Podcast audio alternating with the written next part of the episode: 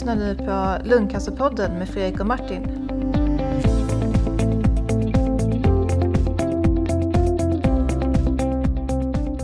Hej och välkomna till Lungcancerpodden! Ja, ny vecka och ny lungcancerpodd. Den här gången är inte Martin här, men däremot har vi med Dag Sedin från Svensk Radonförening. Tjena Dag! Tjena Fredrik! Hur är läget? Det är bra. Ja, härligt! Vi, eh, du är från Svensk Radonförening va? Jajamensan, det stämmer bra. Eh, och idag ska vi alltså ha en liten specialare här om just radon. Men Dag, kan, eh, berätta lite om dig själv först och din bakgrund och sådär, din förening. Det är spännande att höra. Ja, jag är alltså Dag Sedin och jag har en examen från Uppsala universitet i fysik. Eh, och jag kom in på ämnet radon eh, redan 1986 i samband med ett eh, projektarbete jag hade på universitetet. Där jag skulle försöka förstå sambandet mellan radondöttrar och radon. Så att eh, det var så jag kom in på det hela. Eh, och eh, efter det projektarbetet så vart jag erbjuden faktiskt att gå med i ett startupbolag som heter Gammadata. Och det var där jag började då och, gick in och jobbade då först och främst mot skolor. Och Projektet då var mer fokus på Tjernobyl än på radon. För att mm. om ni kommer ihåg så var ju en Tjernobylolycka då. Mm. Så att jag jobbade mycket med Tjernobylfrågor och hur man skulle eh, få skolorna att förstå ämnet radioaktivitet. Mm. Så att det var så började min kontakt med, med eh, radon och eh, gammastrålning och begreppet radioaktivitet. Mm. Fascinerande. Vad är då egentligen radon? Vad jag förstår så är det liksom eh, radium, va? ett grundämne som härstammar från uranium. Va? Är det så? Det hänger ihop här och så radon är liksom, som vi kallar radon, det är någon, någon gas som blir av det här, eller? Ja, du är helt inne på rätt spår. Eh, uran 238 är en naturligt förekommande, ett naturligt förekommande grundämne som sönderfaller till olika nya grundämnen. Och de här isotoperna som bildas då i den här sönderfallskedjan, det eh, är ett antal olika isotoper som sönderfaller på olika sätt. Och en i kedjan som kommer då efter någonting som heter radium som kanske många har talat om, radium 226, så kommer radongasen i den sönderfallskedjan. Och den sönderfaller då i sin tur till ett annat grundämne då som heter polonium 218. Och just när det sönderfallet mellan radon till polonium 218 det skjuter ut den här farliga alfapartikeln. Mm. Och det eh, säger man att det, det, liksom, eh, det ger upphov till radongas då eller är det? Liksom... Ja, radon, radongasen är, det är ett grundämne så att när radium sönderfaller till radon så har gasen bildats. Och det är inte gasen i sig som är farlig för den är smaklös och luktlös och det är en ädelgas, det är som helium. Ja. Men problemet med att den där gasen, den är inte stabil. Utan den sönderfaller till ett annat eh, grundämne som är polonium som i sin tur sönderfaller då i en kedja eh, i, i vismet och sen kommer polonium igen och sådär. De här, de här tillsammans, radondöttrarna som kallas då, alltså sönderfallsprodukter för radon, det är det som gör att det farliga kommer in. Ja, jag förstår. Så man andas in radongasen då och sen så eh, liksom sönderfaller det och så ger det strålning? Ja, det, det, är inte riktigt så heller. Radongasen den går in och ut i lungan. Den hinner inte sönderfalla så mycket eftersom den har en halveringstid. Koncentrationen halveras på 3,8 dagar. Så att det händer inte så mycket, den går bara in och ut. Men det som fastnar i lungorna det är alltså sönderfallsprodukterna som finns i luften. Har du ett rum med radongas så finns det en jämvikt, eh, i alla fall efter ett tag om ventilationen är visst kontrollerad så finns det en jämvikt då mellan radondöttrar och radongas. Radondöttrarna de är reaktiva, de fastnar på dammpartiklar, eh, aerosoler, de bildar egna kluster eh, som gör att de är jättereaktiva. De fastnar på gardiner, tvn och även i dina lungor. Mm. För de är laddade. De är både kemiskt reaktiva via klustren och så sen så är de också laddade så att de är eh, laddade, elektriskt laddade. Så att de fastnar då väldigt mycket på alla ytor och sånt som är elektrostatiska. Så. Jag förstår. Var, vi, vi, var, var, finns radon någonstans? Alltså var, var eh, det är väl rätt vanligt förekommande vad jag förstår. Ja, radon, om man tittar på en, radon, om man tittar på en karta radium mm. i Sverige. Eh, det är alltså en, eh, som finns i mineraler då. Bland annat så finns det då granit och alunskiffer och, och, och, och, så finns det då eh, uran och då även radium. Det finns olika områden mer koncentrerat och tittar man på kartan så finns det ganska mycket i Mälardalen, det finns eh, sjok runt Trollhättan, det finns några sjok i södra Sverige, eh, runt Skövde och så. Så finns det, så finns det liksom eh, mer, och så sen uppe i, i Lappland, mer koncentrationer av, av radium i berggrunden. Och de områdena då blir ju givetvis högre risk för att det produceras mer radongas i marken. Eh, men eh, matematiken är inte så enkel tyvärr, att det är bara att det är mycket radium i marken, utan matematiken måste också hänga ihop med vad det är för jordart. Och om det är sand eller morän eh, så, så rör sig radongasen olika mycket i jorden och det finns olika mycket jordluft. Så att, men, men grunden till det, hela, källan till det hela är alltså i berggrunden. Mm. Och, eh, och jag, jag kommer ihåg faktiskt, min farsa sa, jag har alltid sagt det, att på Ramlösa förr i tiden så stod det garanterat radioaktivt. Eller man skyltade liksom de här eh, alla sodavatten i princip med att det var radioaktivt, att det var någon sorts hälsosamt. Var... Ja, det är ju så att det, förr i tiden så var det ju så att initialt så insåg de att eh, radioaktiviteten hade en effekt på människokroppen. Men de hade ju inte förståelsen av att den hade effekten att man fick cancer. Eh, och, och, det vart ju senare många varse om. Det var ju liksom, de hade ju eh, reklam om att garanterat så här många becquerel per liter finns det i vattnet. Och det lustiga är att den skrönan finns ju kvar idag. Åker du till Österrike och Bagdadstein, som jag själv varit tre gånger i, så, så gör ju de reklam om att det, är, eh, att det finns radon. Eh, och de säger att det är hälsosamma eh, källor att bada i. Och det roligaste jag varit med om det var när jag åkte buss till Bad Gastein på en skidresa. Och så sen säger skidguiden så här. Ja, och så kommer vi till Bad Gastein och där finns det radon. Men i Bad Gastein, radonet som finns där, det är inte farligt, sa han. Ja, men här, ja, det, jag, jag, har faktiskt också varit uppe i Bad Gastein där och badat i de här källorna. Det var, ja, det var ju underbart härligt så, men, men aha, det var radon där också. Exakt. okay. Så att luften, det är ganska intressant. Nu hade inte jag något instrument med mig. Det var ju spännande att ha gjort det eftersom jag själv är en sån här experimentalist. Så, men, men det ska vara intressant att mäta vad det är i luften ovanför de här öppna varma källorna. För där är ju radongas. Mm. Eh, nu späds det ut enormt i frisk luft. Men det skulle vara väldigt intressant att se vad det är typ bara några decimeter ovanför vattenytan. Mm. Du, hur kan man kontrollera sitt hem då efter radon om man är orolig för det här eller liksom vill veta eh, om man har radon hemma överhuvudtaget? Ja, det är faktiskt det enklaste att mäta radon. Eh, efter radioaktivitet generellt är enkelt att mäta för att det finns så många olika typer av system att mäta eh, eh, joniserande strålning.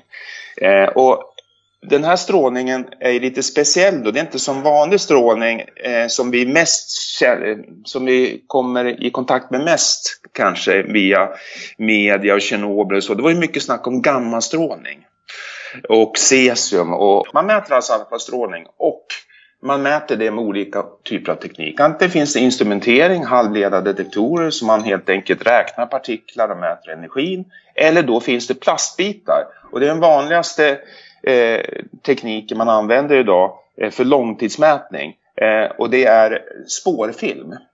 Och det är en plastbit som är faktiskt har ett arbetsnamn som heter CR39 som användes i eh, sån här bomb flygplan på andra världskriget eftersom plasten var så ren och fri från defekter så var det populärt att använda det som typ plast i, i, i vad heter det, cockpiten för att inte det skulle eh, spränga. Man kunde inte ha glas och så vill man ju inte att plasten skulle vara defekter i så att man trodde att det var ett falskt eh, kulhål i den. Så den plasten är, eh, framställs då och den används och räknar partiklar. Vad som händer då är att det blir små, små gropar i plasten. Eh, tack vare sönderfall. Så, så starka är sönderfallet. Små defekter i plastbiten som man sen eh, etsar så att groparna blir större och så sen mäter man antal prickar. Och, och de här eh, detektorerna då hänger upp ungefär i två månader för att man vill ha ett bra medelvärde. Eh, så att så kan man inte göra en integrerad mätning. Sen finns det instrument som man kartlägger hur radongashalten varierar tidsmässigt som kan vara intressant om man ska styra ventilation och så. Mm. Jaha, så man beställer hem eh, några små doser och, och, och, lägger ut i sitt hem? Det finns, ja. något, finns det något speciellt ställe där man liksom ska, något speciella rum eller sådär lokaliserat i huset? Är det säkrare, har man mindre radon till exempel på i, i takvåningen än vad man har i källarvåningen? Hur hänger det där ihop? Eh, tack och lov finns ett regelverk för det. Strålskyddsmyndigheten har de har gett ut någonting som heter metodbeskrivning och där står det att man ska mäta minst två rum och eh, rummen ska vara där, där man eh, vistas mycket. Och gärna på, ska man mäta i flera plan om man har ett flerplanshus där man lever. Så att en typisk mätning är att man mäter till exempel i vardagsrummet eh, och att man mäter i sovrum. Köket ska man inte mäta i och därför att köket har ju en köksfläkt. Och ventilationen då i köket är ju inte normalt för huset övrigt så att det kan man bli lurad om man tar med det som, som ett eh, värde. Mm. Så, att, så att det är bakgrunden till det hela. Och eh, då hänger man upp dem där, ett snöre i en lampa är det vanligast. Och så sen, för att man vill ha det mitt i rummet. Eh, och så sen så hänger de där två månaderna. Man skickar tillbaka de där puckarna som jag kallar dem, ser ut som små svarta puckar. Och då öppnar de pucken och tar ut plastbiten och så sen i, via ett mikroskop då så, så räknar de antal prickar och, och då får de ut koncentrationen. Mm. Är det det här som, är det, nu kanske jag blandar ihop äpplen och päron här men mäts strålningshalten i, i millisievert då eller är det något annat? Ja, det där är faktiskt intressant. Eh, men jag ska inte fördjupa mig i det. Mm. Men jag ska förenkla det snarare. Eh, vi mäter i becquerel per kubikmeter. Och becquerel är sönderfall per sekund. Så att det är en hastighet, det, det, är det man mäter. Och det är relaterat till koncentrationen av grundämnet. Mm. Sen finns någonting som heter millisievert. Och det är stråldosen. Och det räknar man ut för då kompenserar man för vad det är för typ av strålning och vilket organ den verkar i. Och så sen då så gör man kan man säga en ekvivalent eh, beräkning så att man får en doseffekten på människan. Och där kommer begreppet millisievert in. Så att gränsvärdena för bestrålning av, av en kropp och sådana saker, de sätts i millisievert sen i långa loppet. Och det nya regelverket i EU som kommer sen eh, efter jul här på arbetsplatser så är det egentligen satt i 6 millisievert årsexponering. Mm. Ja, jag läste på lite om det här innan. Ja, det hör ju. Det är anledningen att jag, jag kan namedroppa det jag gör. ja. Eh, men, och bakgrundsstrålningen vad jag förstår i, i snitt, den som liksom kommer från universum som alla får i sig är 2-3 millisievert per år vad jag ja. förstår. Ja. Eh, och då ger, eh, ja, mitt, eh, vad jag räknat ut då, att ett liv, ett helt, på ett helt liv, om man blir 80 eller något sånt där, så får man i sig ungefär 200 millisievert någonstans. Mm. Mm. Och, och, och då var det en, en läkare som, som skrev det här för att det var en patient som var rätt eh, orolig att eh, ja, men, åka en CT-undersökning Eh, med tor på thorax då eller på liksom bröstkorgen så får jag i mig cirka 5 millisievert och en CT-buk 10 millisievert. En mm. PET-CT ehm, eh, då får man i sig 15 millisievert på mm. någon sorts snitt. Eh, och, men då var det en läkare som uttryckte det rätt bra på internet. Jag ska ta och länka till den artikeln under avsnittet här. Men, mm. men eh, han skrev att eh, ungefär 20% av oss eh, kommer avlida i en cancersjukdom. Ja, folk som dör. Eh, och 0,2 procent av dem beror just eh, på strålning. Mm. Eller på bakgrundsstrålningen. Det vill säga att man har fått i sig 200 millisievert under sin livstid. Mm. Således ökar risken att dö endast med 0,2 procent för 200 millisievert. Så alltså om, om, risken att dö av bakgrundsstrålning är 0,2 procent så, eh, så varje extra 200 millisievert man får i sig så ökar risken med 0,2 procent.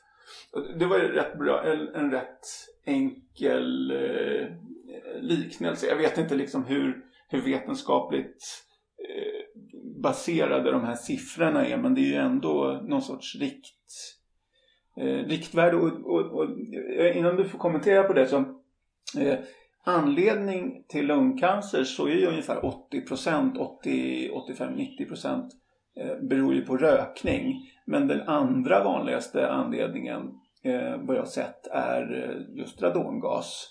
Eh, och där är ju ja, 12 procent av, av, eh, av 4000 då i Sverige, det är ungefär 500 fall om året som, som eh, beror på just radon. Eh, nummer tre där på den listan är asbest, sen är luftföroreningar och så arvsmassa då.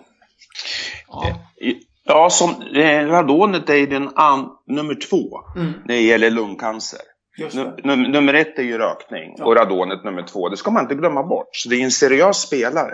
Jag vill kommentera det här med millisievert. Jag ska mm. inte fördjupa mig det, men det är en väldigt viktig kommentar. Mm. Eh, för det första, så, om man säger så här, på en arbetsplats, om du befinner dig 400 becquerel per kubikmeter och jobbar 1800 timmar, då utsätter du ungefär för 6 millisievert.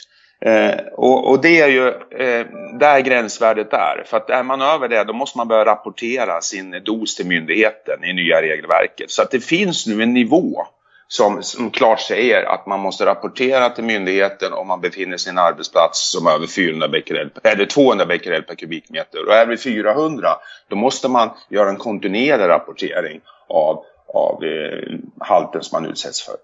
Min kommentar angående det här med millisievert och eh, bestrålningen är att det som är extra farligt med radon det är att det är invärtes alfastrålning. Och alfastrålning är en partikel som är tio gånger högre energi än gamma. Och den där lilla partikeln, den är som ett gevärsskott som åker in i cellerna. Så cellerna tvärdör. Det finns flera elektronmikroskopbilder på det där som är så solklara. Det blir som ett svart spår genom cellen. Och I flesta fall så dör cellen och i värsta fall så kan den mutera och eh, cancerceller kan skapas. Så att det, det, det, är, det är inget snack om att den, ska, den gamma kommer igenom en cell. Så det, då pratar vi om sannolikheter att det händer någonting med cellen. Det är då vi, det, det, det blir sannolikhet att det kan hända någonting, att den kan eh, mutera och sådana saker. Men när alfa går in i en cell så dör den. Mm. Så det, det, det, det är liksom det är på riktigt här. Så att man kommer inte undan att det är farligt. Det är inget snack om det. Det är bara frågan hur lätt får man cancer? Och det finns ju undersökningar på. Mm. Just det. Va, vad ska man då göra för att, om man märker att man har över de här gränsvärdena av radon i sitt hus eller där man bor. Vad, vad ska man göra då? Vad kan man göra? Ska man, jag har läst att man ska vädra mycket. Kan man bygga om? Kan man, kan man, vad, är, vad är dina tips där? Ja, det finns två varianter på det hela. Det ena är att vädra, det vill säga utöka ventilationen från och till luft. Den andra varianten är att hindra att radongasen kommer in i huset. Eh, Eh, och den andra varianten, att man hindrar att det kommer in i huset, görs ju ofta via typ av marksugar eller radonbrunnar. Och, och det är ju en bra åtgärd om man har markradon. Eh, har man byggradon, det vill säga att det finns radium 226 i byggnadsmaterialet, vanligt förekommande då, man brukar kalla det blåbetong och det var ju hus som byggdes mellan 1929 och, och 1975 som eh, vissa hus använde det materialet. Då, då har man ingen val, då måste man, då måste man ventilera. Det finns ju också teknik att sätta radontapeter på väggarna och sådana saker. Och visst, det får ner, det får ner strålningen. Eh, men Problemet är att det är så svårt att täcka in alla ytor. Det finns alltid någon glipa, någon kontakt, någon överföring och gasen kommer ut. Ädelgasen den kommer ut där, eh, där den kan. Den är enorm den här gasen. Den penetrerar enormt. Tänk dig en silikonslang, en tunn silikonslang. Radongasen går rakt igenom silikonslangen. Ja, det låter, ju, det låter toxiskt. ja, så man måste, man måste ha, och det är för att den är ädelgas. Ja. Den växelverkar inte med någonting. Eh, och därför måste man ha liksom tätskikt. Alltså vi pratar om täta plastskikt eller tunn aluminiumfolie och sådana saker ja. för att stoppa att gasen går igenom. Det är, så samma, det, är inte, alltså, så, så det, det, är samma princip som gör att heliumballonger eh, liksom skrumpnar efter ett tag eller? Absolut, du har helt rätt. Du är inne på helt rätt spår. Det är därför de görs med en tunn, en tunn eh, metallfolie den ballongen. Annars går det ut. Och det är samma sak med gasen. Skulle du blåsa in radongas i en ballong, för det första skulle den ramla ner på backen för radongasen är ju tung. Den skulle inte flyga upp i luften. så det är en skillnad. Men, men eh, efter ett tag så skulle den skrumpna, ja. Du, eh, sen så läste jag någonting om det här. Det fanns någonting tidigare som hette radonbidraget. Och vad jag förstår så var det eh, en, en subventionering från statens sida då att man skulle kunna radonundersöka och åtgärda sina hus som är borttaget nu vad jag förstår. Eh, det där måste väl påverka eh, liksom era eh, medlemmar och sånt förstås och inte minst då förstås alla som vill radonsäkra sina hus. Jo, det påverkar jättemycket. Glädjande nog kan jag säga just nu så har ju då eh, bostadsministern Peter Eriksson annonserat via Dagens Eko för fredag för en och en halv vecka sedan, eller rättare sagt fredag för två veckor sedan, annonserat att de har lyft in radonbidraget i sitt budgetförslag. Ah. Så det är helt nytt och det, och, och det gör då att de har sagt att de ska lägga då 100 miljoner på tre år ungefär för att eh, lyfta tillbaka radonbidraget. Och kommentaren var det, det var ett misstag ungefär när vi tog bort det. Och, och, och, det kan hända mycket, jag vill inte klandra någon överhuvudtaget. Jag är bara glad att det kommer tillbaka. Och, och nu beror ju på givetvis om budgeten går igenom. Vi får ju hoppas då att om alliansens budget går igenom av någon anledning att de också har plockat tillbaka det i sin budget. Det vet jag ju inte ändå. Men, men i alla fall, eh, regering, sittande regeringsbudget har sagt att de ska lyfta mer radonbidraget. Det låter ju jättebra. Det låter ju som, som eh, det kan bli lite ordning på torpet. Och vad, vad, vad, vad, vad uppfriskande av en politiker som säger att det var ett misstag. Ja, han sa det faktiskt. Och, och, och det, det tycker jag är bra för att det, det var faktiskt ett misstag. Jag behöver inte gå in på detaljerna i det utan det var helt uppenbart ett misstag. Och för att Boverket hade så solklart i sin rapport som kom ut i oktober-november 2014. Om man läser den rapporten så står det att radonbidraget ska öka. Vi ska ge mer pengar, ja minst en och en halv miljon till informationsinsatser för vi har informerat för dåligt. Så myndigheten själv utvärderar sig själv. De fick 500 000 av regeringen för att utvärdera sig själv varför radonbidraget inte hade fungerat. De erkände Boverket erkände att de här misstagen har vi gjort och det här vill vi förändra. Två månader senare så kommer budgeten ut eh, och då säger, eh, visar det sig att eh, sossarnas budget eh, tillsammans med Miljöpartiet då inte hade någonting med radonet. Och då klappade alliansen sig för bröstet och sa jippi, eh, tänkte man då. Då har de det. Då hade alliansen glömt att ta med radonbidraget i budgeten också. För ni kommer ju ihåg att vi fick ju leva med alliansens budget och eftersom den vart ju eh, fälld, eh, sossarnas budget. Så att både alliansen och sossarna plockade bort det. Ett lätt ställe att spara pengar på kanske kan man tycka. Ja. Inte, in, I det korta loppet men inte i det långa alltså. Du, otroligt spännande att ha dig med här Dag och otroligt spännande att prata radon. Nu känns det som man har lite mer torrt på fötterna när man, när man pratar om det där ibland. Tack, tack så jättemycket att du kunde vara med. Ja, det var jätteroligt att vara med. Och tack för ert arbete. Jag tycker det är jättebra och jag eh, ger en eloge till dig Fredrik som kämpar på med det här. Eh, och det är jätteviktiga frågor att informera allmänheten. Så jag tycker det är jätteintressant att följa den här podden. Ja, roligt. Tack, tack. Hej, hej. Okej, okay, ha det. Hej då. Tack för att du lyssnade på Lungcancerpodden med Fredrik och Martin. Tyck till, tipsa och kontakta oss gärna om spännande ämnen som du vill att vi ska ta upp. Du hittar oss och de senaste avsnitten på www.facebook.com lungcancerpodden eller www.lungcancerpodden.se eller i din podcastapp. Till sist, sprid gärna ordet om Lungcancerpodden till dina vänner, läkare och sjuksystrar så att den kan vara till glädje för oss alla.